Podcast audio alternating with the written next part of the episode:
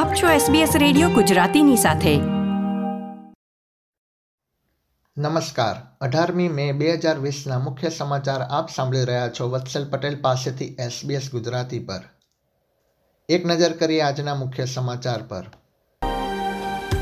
Corona વાયરસના ઉદ્ભવ સ્થાન માટે ઓસ્ટ્રેલિયાએ કરેલી વૈશ્વિક તપાસની માંગને સોથી વધુ દેશોનું સમર્થન. ઓસ્ટ્રેલિયામાં કોરોના વાયરસનો મૃત્યુઆંક નવ્વાણુએ પહોંચ્યો. અને એએફએલ ટીમોએ ફરીથી ટ્રેનિંગ શરૂ કરી.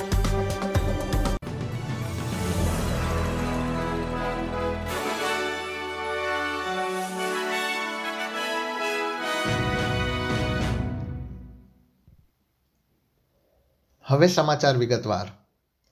કોરોના વાયરસના ઉદ્ભવ સ્થાન અંગે ઓસ્ટ્રેલિયાએ કરેલી વૈશ્વિક તપાસની માંગને એકસો સોળ જેટલા દેશોનું સમર્થન મળ્યું છે. વર્લ્ડ હેલ્થ એસેમ્બલીમાં આજે આ અંગે સત્તાવાર પ્રસ્તાવ મૂકવામાં આવશે, જેમાં યુરોપના સત્યાવીસ દેશો, આફ્રિકાના ચોપન દેશો અને રશિયા, ઇન્ડોનેશિયા, જાપાન, બ્રિટન અને અન્ય દેશોનું સમર્થન પ્રાપ્ત થયું છે. વર્ચ્યુઅલ મિટિંગમાં આરોગ્ય મંત્રી ગ્રેગ હન્ટ ઓસ્ટ્રેલિયાનું પ્રતિનિધિત્વ કરશે. જો કે તેમાં ચીનનો ઉલ્લેખ કરવામાં આવ્યો નથી, તેમ છતાં પણ ચીને ઓસ્ટ્રેલિયાના ચાર કતલખાનામાંથી આવતા ઉત્પાદનો પર પ્રતિબંધ લગાવી દીધો છે. ન્યૂ સાઉથ વેલ્સમાં સાહીઠ વર્ષીય વ્યક્તિનું કોરોના વાયરસના કારણે મૃત્યુ થયું છે. આ સાથે જ દેશમાં કોરોના વાયરસના કારણે થયેલા મૃત્યુનો આંકડો નવ્વાણું સુધી પહોંચી ગયો છે. ઉલ્લેખનીય છે કે ઓસ્ટ્રેલિયામાં કોરોના વાયરસના લગભગ સાત હજારથી પણ વધુ કેસ નોંધાયા હતા, જેમાં અત્યારે એક્ટિવ કેસની સંખ્યા પાંચસો એંસી જેટલી છે. ન્યૂ સાઉથ વેલ્સના ચીફ હેલ્થ ઓફિસરે જણાવ્યું હતું કે સાહીઠ વર્ષીય દર્દીનું હોસ્પિટલમાં મૃત્યુ થયું હતું. ક્વિન્સલેન્ડમાં એજ કેર ફેસિલિટીમાં કાર્યરત નર્સને કોરોના વાયરસનો ટેસ્ટ પોઝિટિવ આવ્યા બાદ સ્વતંત્ર તપાસ સમિતિની રચના કરવામાં આવશે. નોર્થ રોક હેમ્પટન નર્સિંગ સેન્ટરને ગુરુવારે લોક કરી દેવામાં આવ્યું હતું અને તેના પાંત્રીસ રહેવાસીઓને સ્થાનિક હોસ્પિટલમાં લઈ જવામાં આવ્યા હતા. એજ કેરના જે રેસિડેન્ટ્સ અને સ્ટાફનો કોરોના વાયરસનો ટેસ્ટ કરવામાં આવ્યો હતો તે નેગેટિવ આવ્યો છે. આરોગ્ય મંત્રીએ જણાવ્યું હતું કે કોરોના વાયરસના લક્ષણો હોવા છતાં પણ તે નર્સે કેમ કામ કર્યું તે અંગેની તપાસ કરવામાં આવશે. ન્યૂ સાઉથ વેલ્સમાં પબ્લિક ટ્રાન્સપોર્ટમાં મુસાફરી કરતા લોકોને કોરોના વાયરસનો ફેલાવ ન થાય તે માટે વધુ ભીડ ન કરવાની સલાહ આપવામાં આવી છે.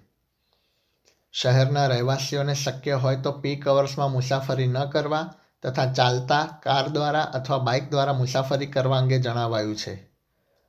સર્વિસની ઓછી જરૂરિયાત ઊભી થાય તે માટે રાજ્ય સરકાર શટલ બસ, લાઇટ રેલ અને બાઇક માટે અલાયદા રસ્તાનું આયોજન કરી રહી છે.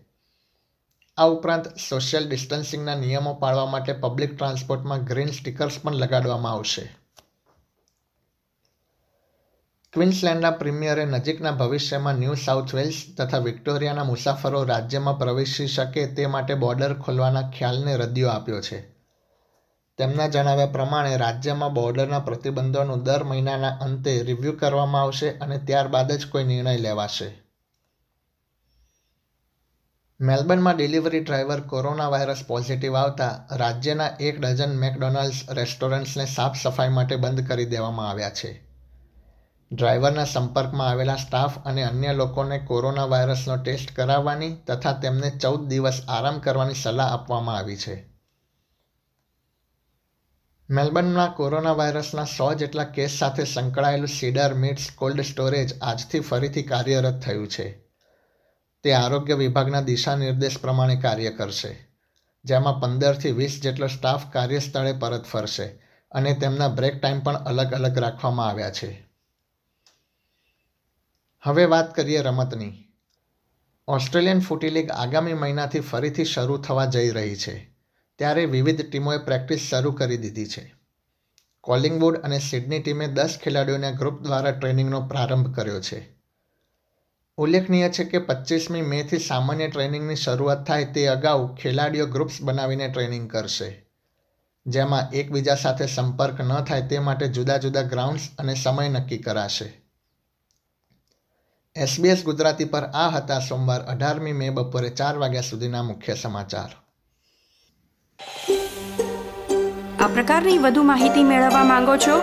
અમને સાંભળી શકશો Apple podcast Google podcast Spotify કે જ્યાં પણ તમે તમારા પોડકાસ્ટ મેળવતા હોવ.